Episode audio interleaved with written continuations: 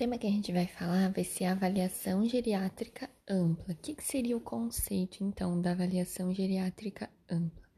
É, seria, assim, um componente principal de anamnese dentro da geriatria. Vai ser a avaliação do paciente nos seus vários domínios que têm interesse na geriatria. Então, seria o físico, mental, social, o funcional super importante a avaliação da funcionalidade e também com relação ao ambiente. Então, para facilitar essa avaliação geriátrica ampla, AGA, são usados instrumentos, é, questionários específicos com scores, pontuações, é, pontos de corte né, relevantes, para a gente definir alguns quadros, algumas síndromes geriátricas então, por exemplo, demência, delírio, depressão, efeitos colaterais de medicamentos, fragilidade, outras, outra, outros parâmetros, então, que podem ser é, que podem ser analisados, podem ser pesquisados por esses instrumentos, esses questionários, sempre como meta avaliando, avaliar o idoso de maneira global. Então, uma das características do atendimento médico na geriatria é a priorização do estado funcional e da qualidade de vida. Então, por meio dessas escalas, desses, desses, desses índices, o médico ele vai ter uma consulta, um, um lidar facilitado com esse paciente geriátrico para ver realmente o geriatra ele é o médico da funcionalidade. Então, o objetivo sempre é você traçar um tratamento buscando sempre é, da maneira mais é, precisa possível, sempre que possível, buscar a funcionalidade, a independência desse paciente, a qualidade de vida dele. Então, a avaliação geriátrica ampla, ela vem nesse contexto. Eu preciso ver como está esse paciente para eu traçar metas para ele garantindo, na medida do possível, sua independência. Então, ela é utilizada preferencialmente nos idosos frágeis, portadores de multimorbidades. E aí entra o conceito de síndromes geriátricas. Existem cinco principais síndromes geriátricas que a gente estuda, que seria demência, quedas, a tontura, a fragilidade e atrogenias. São esses alguns dos aspectos que a AGA vai, vai abordar.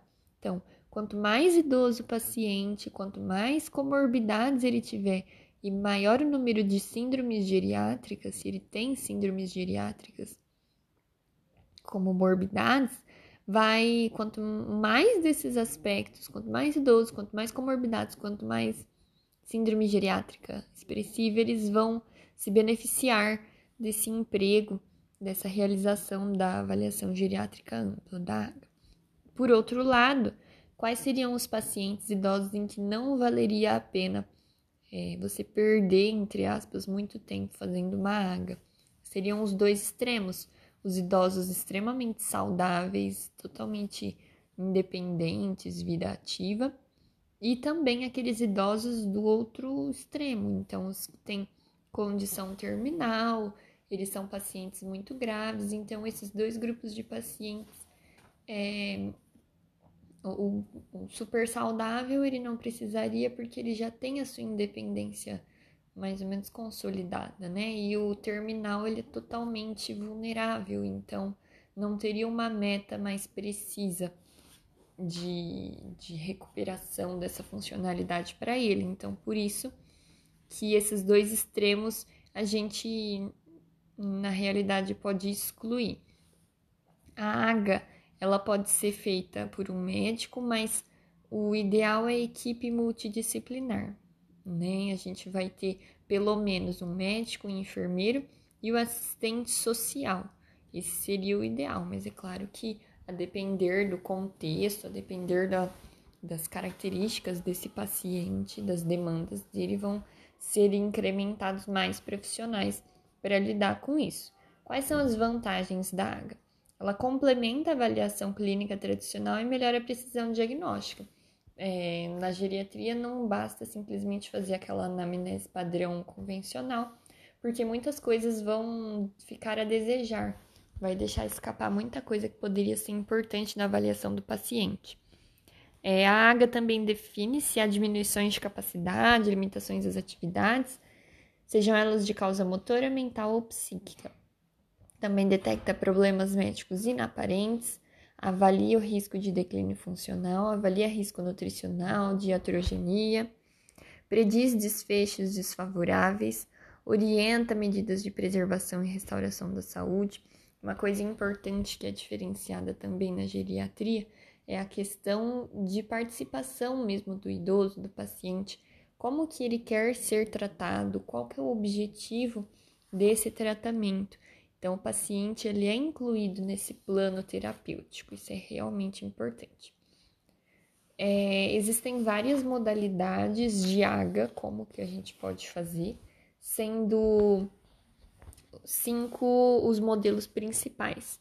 Existe o modelo domiciliar, o de cuidados agudos, o pós-alta hospitalar, a consulta ambulatorial e a consulta de internamento. Então, são esses cinco nessa ordem. O primeiro e o segundo, que são as o modelo domiciliar e o de cuidados agudos, eles são aqueles que os estudos mostram consistentemente ma maior benefício para o paciente se a gente implementar o, a AGA nessas condições. Já o terceiro, quarto e quinto, que é pós-alta hospitalar, consulta ambulatorial, consulta de internamento, ficam aí benefícios meio que inconsistentes, digamos assim. Então, quanto ao primeiro, a AGA domiciliar. A AGA domiciliar é aquele, no contexto mais assim, da, da, da atenção primária, então vai focar bastante na prevenção de com determinadas condições, prevenindo, reduzindo o declínio funcional desse idoso. No entanto, apesar de, de reduzir esse declínio funcional e também a mortalidade geral, ela não vai reduzir a, a frequência ou o volume de internações em casas de repouso, em lares de idosos. O segundo, que é cuidados agudos, é, corresponderia às enfermarias de hospitais que atendem idosos frágeis. Então, enquanto que no primeiro, domiciliar, o enfoque é a prevenção, o segundo, cuidados agudos, seria aquele idoso, aquele doente, ele tá com alguma gravidade ele teve algum evento agudo e agora ele está se recuperando. Então, o objetivo aqui, o foco, o enfoque, seria o retorno à independência, essa recuperação. É, ao contrário do domiciliar, aqui nos cuidados agudos, eu tenho, com a implementação deles, um menor risco de internação em casa de repouso. No entanto, também diferentemente do domiciliar, ele não reduz o risco de, de mortalidade. Então, é justamente o contrário. No domiciliar, reduz mortalidade, reduz perda de funcionalidade. E aqui no cuidado agudo, ele, re, ele reduz o, o, a internação, né, para casa de repouso, que o domiciliar não reduzia, e, mas não reduz o risco de morte. E um parêntese só nesses cuidados agudos é que existem unidades virtuais que podem ser acionadas em casos específicos, mas os estudos mostram que elas re reduziriam a eficácia da água. Terceira, a partir daqui, do terceiro, quarto e quinto, os, os estudos não mostram benefícios é, consistentes, então existem né, dúvidas. Aqui, então, na pós-alta hospitalar, que seria depois que o doente é, saem do hospital, então é feito através de ligações, visitas domiciliares, que vão ter um planejamento iniciado dois dias antes da alta hospitalar e vão se estender aí por semanas após essa alta, ao menos duas vezes na semana ter esse contato, fazer uma ligação, uma visita para acompanhar esse doente. Então, os benefícios nos estudos seriam inconsistentes. É, consulta ambulatorial, quarta modalidade, também os benefícios são duvidosos nos estudos. E a consulta de internamento, que, que ela é, é, seria benéfica apenas em condições mais específicas, com cogestão, mas esses benefícios eles se refletem muito a curto prazo. Então, seis, oito meses é, seria apenas o tempo que esses idosos iriam se beneficiar. Então, não é a, a longo prazo, ele não é tão interessante assim. Então, a gente falou do conceito, do, das modalidades, dos modelos, das vantagens da AGA. Então, agora vamos falar propriamente dos parâmetros, o que, que inclui dentro dessa avaliação geriátrica ampla que torna ela tão diferenciada de uma anamnese comum.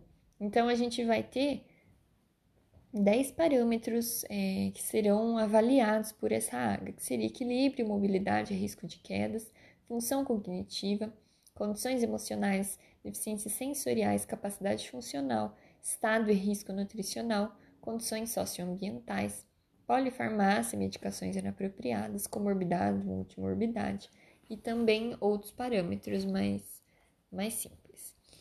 Então, primeiro, equilíbrio, mobilidade, risco de queda. É super importante esse conceito, né? Você saber se esse idoso ele apresenta essa independência física, porque se ele tá com certa dificuldade, a gente vai é, suspeitar, assim, ficar esperto com relação às quedas, principalmente. A queda no idoso é uma síndrome geriátrica, quarta causa de morte no idoso. Estima-se que um terço dos indivíduos acima de 65 anos, ou metade até dos indivíduos acima de 80 anos, eles têm a chance de cair durante um ano. Então, ao longo de um ano, um terço dos que têm 65 ou mais e metade dos que têm 80 ou mais, eles vão cair nesse ano. Então, é super relevante. Isso agrava muito a condição, o status funcional desse indivíduo. A recuperação é difícil, né?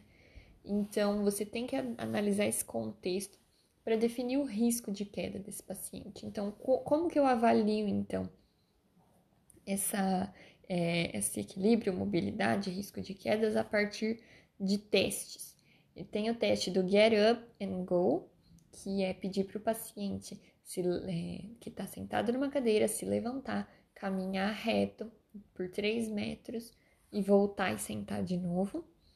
É, e também tem a forma é, derivada que é o Timed Get Up and Go, que é ele faz esse mesmo procedimento, caminha 3 metros, volta é, só que é cronometrado, então aí ele tem que demorar até 8 segundos para fazer isso.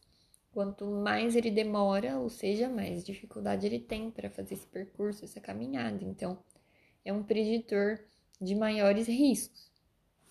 Tem testes de equilíbrio, testes de marcha específicos. Eu posso avaliar a sarcopenia, que é aquela perda de massa muscular que o idoso ele tende a ter, né? Quanto maior a idade, menor o, a, a mensuração dessa massa magra, que pode ser realizada por métodos antropométricos, bioimpedância, densitometria corporal total, mas no geral, o, a medida mais sensível para você avaliar essa massa muscular seria a circunferência da panturrilha. Isso é muito importante. Uma circunferência igual ou maior do que 31 centímetros é considerado normal. Então, circunferência de panturrilha é um índice super importante. Também, outro, outro índice, outro teste que agora vai revelar a força muscular seria a apreensão palmar. Ela está muito associada à força total do corpo, apreensão palmar. Então, seriam esses os parâmetros nesse primeiro quesito de força, mobilidade, equilíbrio e risco de queda. O próximo Segundo e o terceiro, já vamos falar junto de função cognitiva e condições emocionais. Então, a cognição seria a aquisição de conhecimento. Tem vários é, parâmetros dentro da cognição que envolvem atenção, raciocínio, pensamento, memória, juízo, abstração, linguagem, etc. Então, se você tiver alterações, eu vou caracterizar quadros demenciais. Eu posso fazer esse rastreio a partir do minicog. O minicog é interessante para um rastreio inicial. E aí, ele estando alterado, é, seria é necessário mais testes, como o mini exame de estado mental, o mini mental. Então, é, é, geralmente se faz isso, né? Quando eu quero rastrear, quero fazer um screening, geralmente eu uso um teste mais simplificado. Depois, se eu vejo que esse teste tem alterações, eu parto para instrumentos mais completos. Então, quadros demenciais é esse. E com relação à condição emocional, a gente sabe que o idoso ele tem uma prevalência bem importante de depressão. Essa depressão tardia, ela é relativamente prevalente nos idosos. Ela pode ser rastreada a partir de perguntas screening, que seriam: você se sentiu frequentemente é, triste ou sem esperança? É uma pergunta, e a segunda pergunta: você se sentiu frequentemente sem interesse ou prazer em fazer as coisas? É uma segunda pergunta. Durante o último mês, né? Então, é esse é o parâmetro durante o último mês. Essas perguntas, elas são sensíveis, porém não específicas para depressão, para quadros depressivos, e aí elas vindo com, com uma positividade, aí você parte para testes mais mais direcionados, mais específicos. Por exemplo, seria para gente o PHQ9, uma pontuação maior ou igual a 10 já vai indicar um possível quadro de depressão. Só lembrando aqui, o DSM-5 traz como depressão critérios maiores e menores. Os maiores seria tristeza e anedonia. Anedonia é aquela perda de prazer pelas atividades, né, que antes ele tinha, que ele gostava de fazer. Então, os maiores são tristeza e anedonia no último mês. É, e os menores seria alteração de peso, ganho ou perda sem outra explicação, sono, hipersonia ou insônia, fadiga ou agitação, perda de energia, sentimento de culpa, inutilidade, ideação suicida ou pensamentos de morte e queixa de memória também nos idosos, principalmente.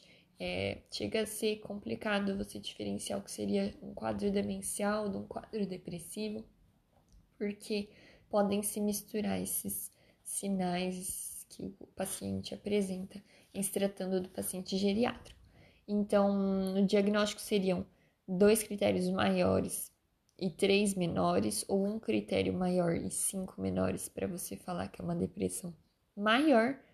E se eu apenas tiver critérios menores, aí eu chamo de depressão menor.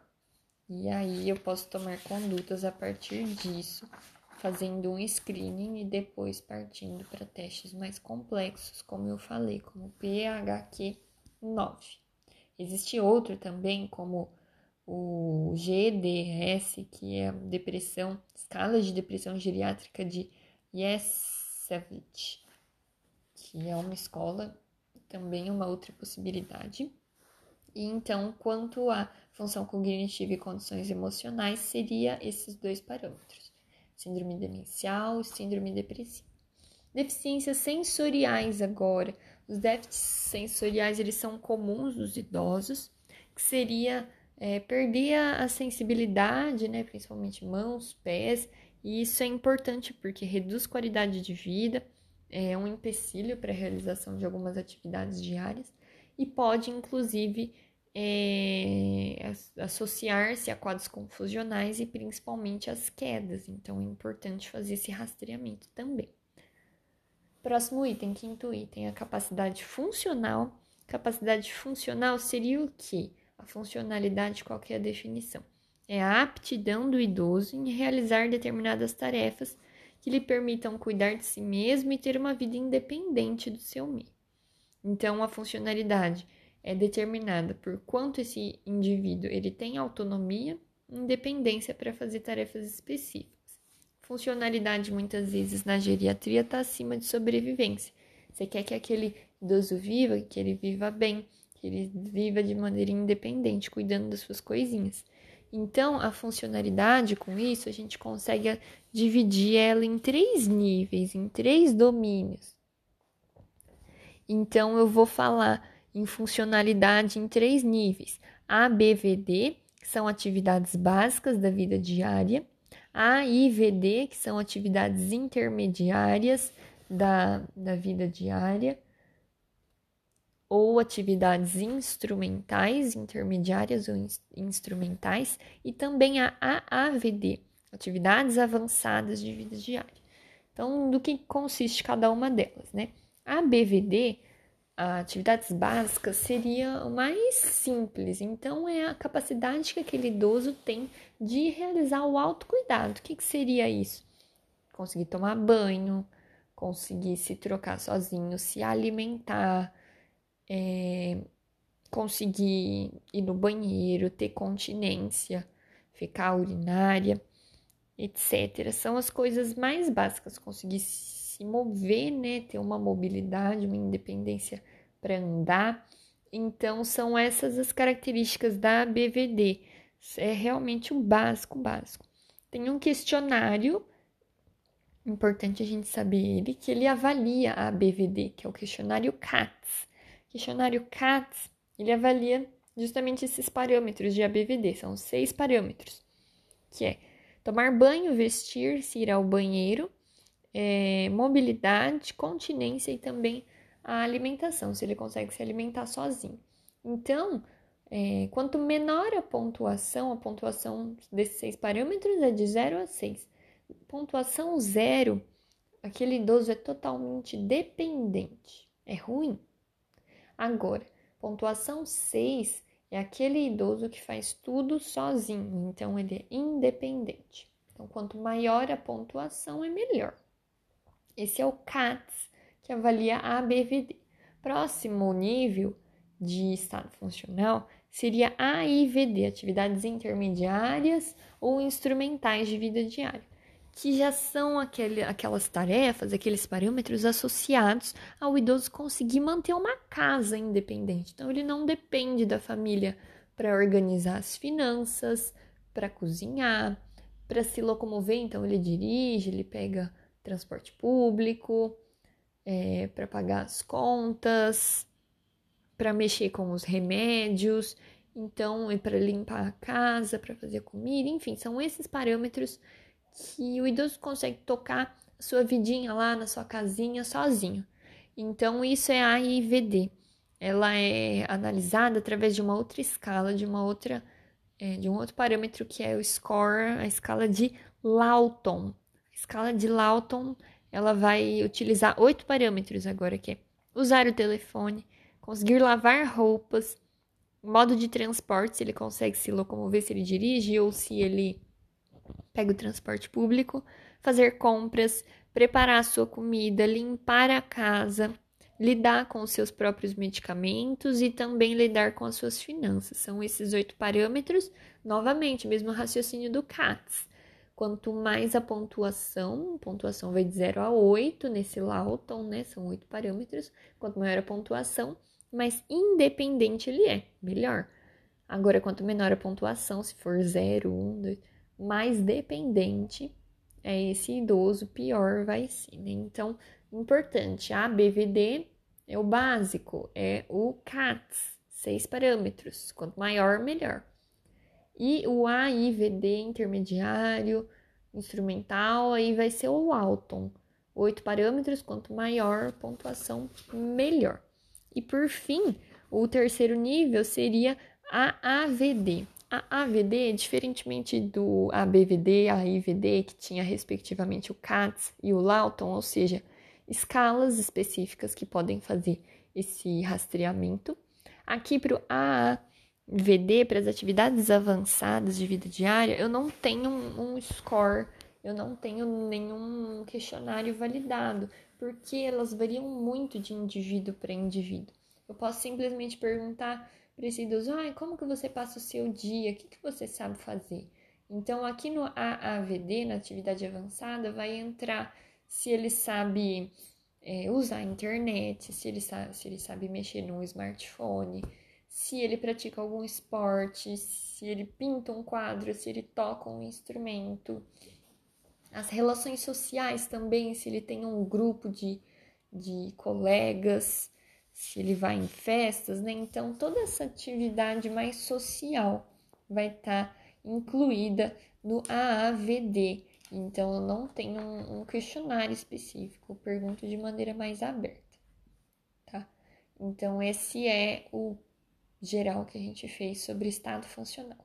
Agora vamos falar do estado e risco nutricional. Estado e risco nutricional, ele pode ser avaliado através do MAN, um mini, uma mini avaliação nutricional, que ele avalia o risco de desnutrição, são 18 itens, máximo de 30 pontos. É, quanto menor a pontuação, eu tenho risco de desnutrição. Ah, quanto maior a pontuação, acima de 24 em 30, esse idoso ele está eutrófico, ele tem um bom estado nutricional, sendo que eu vou avaliar IMC, circunferência de braço, circunferência da panturrilha, lembra que eu falei está associada à massa magra, a perda de peso, informações dietéticas, como que ele se alimenta, as medicações, a autopercepção sobre o estado nutricional, etc. Sétimo quesito, sétimo item, indaga condições socioambientais, que é como que esse idoso ele se relaciona com os familiares, com colegas, com vizinhos, enfim, como que dá, como que tá essa atividade social desse idoso, se ele tem um suporte, se ele tem recursos, né, se ele tem recursos financeiros para conseguir comprar os medicamentos para ter, se ele não tem filho, se ele tem uma pessoa cuidando dele, como que tá essa questão. São fatores que influenciam o planejamento terapêutico. Então não adianta você passar um remédio que vai ser ótimo para esse idoso se ele não tiver condição de comprar, se ele é analfabeto e ele não vai saber tomar esse medicamento. Então são todas é, todas condições que a gente tem que ver, né? É uma condição mais ampla, a gente tem que pensar fora da casinha. E investigar também se esse idoso ele pode estar sofrendo maus tratos, é, assegurar que esses, os direitos específicos do idoso são garantidos, como meia entrada em atividades de lazer, espetáculos, gratuidade de transporte público interestadual, isenção de PTU, isenção total ou parcial de imposto de renda, limite de reajuste em planos de saúde, desconto em viagens, é, prioridade em processos judiciais, prioridade em programas habitacionais. Os aposentados que necessitam de cuidados em tempo integral têm direito a um adicional de 25% no valor da aposentadoria. E os aposentados por idade que, que, e os por tempo de contribuição têm os mesmos direitos que os aposentados por invalidez. Questiona também esse idoso a respeito de, de como que ele quer ser tratado quando ele não tiver na sua consciência quando ele estiver internado, é, conversar mesmo sobre esse assunto que geralmente acaba se tornando um tabu, né? Conversar sobre testamento vital, que é uma diretriz avançada de, de vida, né? Seria a pessoa, estando em pleno gozo de suas faculdades mentais, vai fazer um documento escrito para informar quais procedimentos ela quer ou não ser submetida, estando ela em um estágio terminal, sendo que naquele momento ela não vai poder manifestar opinião ou vontade, né? Então, é um instrumento para resguardar o paciente terminal de consequências negativas da evolução tecnológica, né? Então, nos Estados Unidos existe o POST, que é o modelo inicial, e a partir disso no Brasil a gente não tem algo tão amplo como o POST, mas existe esse testamento vital que tem essa função. Próximo quesito, polifarmácia e medicações inapropriadas. A polifarmácia é quando o idoso faz uso de vários medicamentos, geralmente cinco ou mais, e aí eu tenho multimorbidades, geralmente nos idosos, né?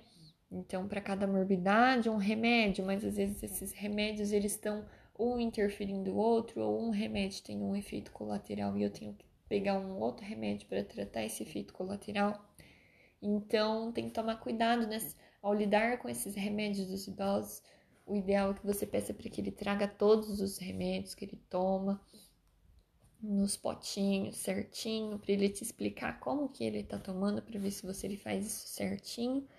E também sempre consultar critérios, existem listas é, validadas de recomendações do que é ou não melhor quanto a é, remédios para idosos, mas comuns, os mais famosos são os critérios de Beers, mas também tem o Stop Start, também tem outros critérios que podem auxiliar no lidar com medicamentos. O próximo, nono parâmetro, seria comorbidades e multimorbidades. Então, a, a comorbidade é aquelas, aquelas condições, aquelas doenças que vão gerar efeitos combinados em doença índice. Então, o idoso tem uma doença principal e ele tem outras ao redor que vão acabar influenciando nessa doença índice, por exemplo, é, como um câncer. Então, o câncer é a doença índice principal, mas ele tem uma diabetes, ele tem uma hipertensão, não sei, que vai dificultar o tratamento, ele tem várias comorbidades associadas a uma central. Já a multimorbidade são várias doenças crônicas é, concomitantes. Então, é um idoso que ele tem diabetes, hipertensão, ele tem hipotireoidismo, ele tem várias doenças crônicas. Então, não tem uma principal, digamos assim. E isso é realmente o, o mais comum. O mais comum é a multimorbidade no idoso, por isso que ele toma tantos remédios. E, e aí, quando eu tenho esses quadros clínicos interagindo de maneira conjunta, isso acarreta é, desfechos desfavoráveis, como perda funcional, fragilidade, síndromes geriátricas para esse paciente. Existe o índice de comorbidade de Charlson, que inclui 19 condições clínicas que podem ser associadas a maior mortalidade nos idosos. Então, a gente faz essa investigação também. E por fim, existem outros parâmetros que podem entrar na avaliação do, do idoso na AGA, né? É, a gente pode fazer uma autoavaliação da saúde do indivíduo, perguntar para ele como você acha que você está se saindo, como que tem sido para você. Então, essa autoavaliação pode entrar como um parâmetro também. Perguntar a respeito da visão, da audição desse paciente, da continência, se ele possui vida sexual ativa, se ele faz é, uso de, de algum preservativo, por exemplo, né, pode ser importante. Existe é, aumento de ISTs na população idosa, é uma tendência que tem se notado na atualidade. É estimativa também de risco cardiovascular, para esse paciente, aquelas calculadoras, né? As doenças cardiovasculares têm uma elevada prevalência na população idosa, e aí a gente tem que adequar os tratamentos à condição, a esse risco cardiovascular também. Questionar sobre espiritualidade, muitas vezes eles têm algumas crenças que impedem determinados tratamentos, então você tem que ter todo esse conhecimento amplo para você tratar esse idoso de maneira integral.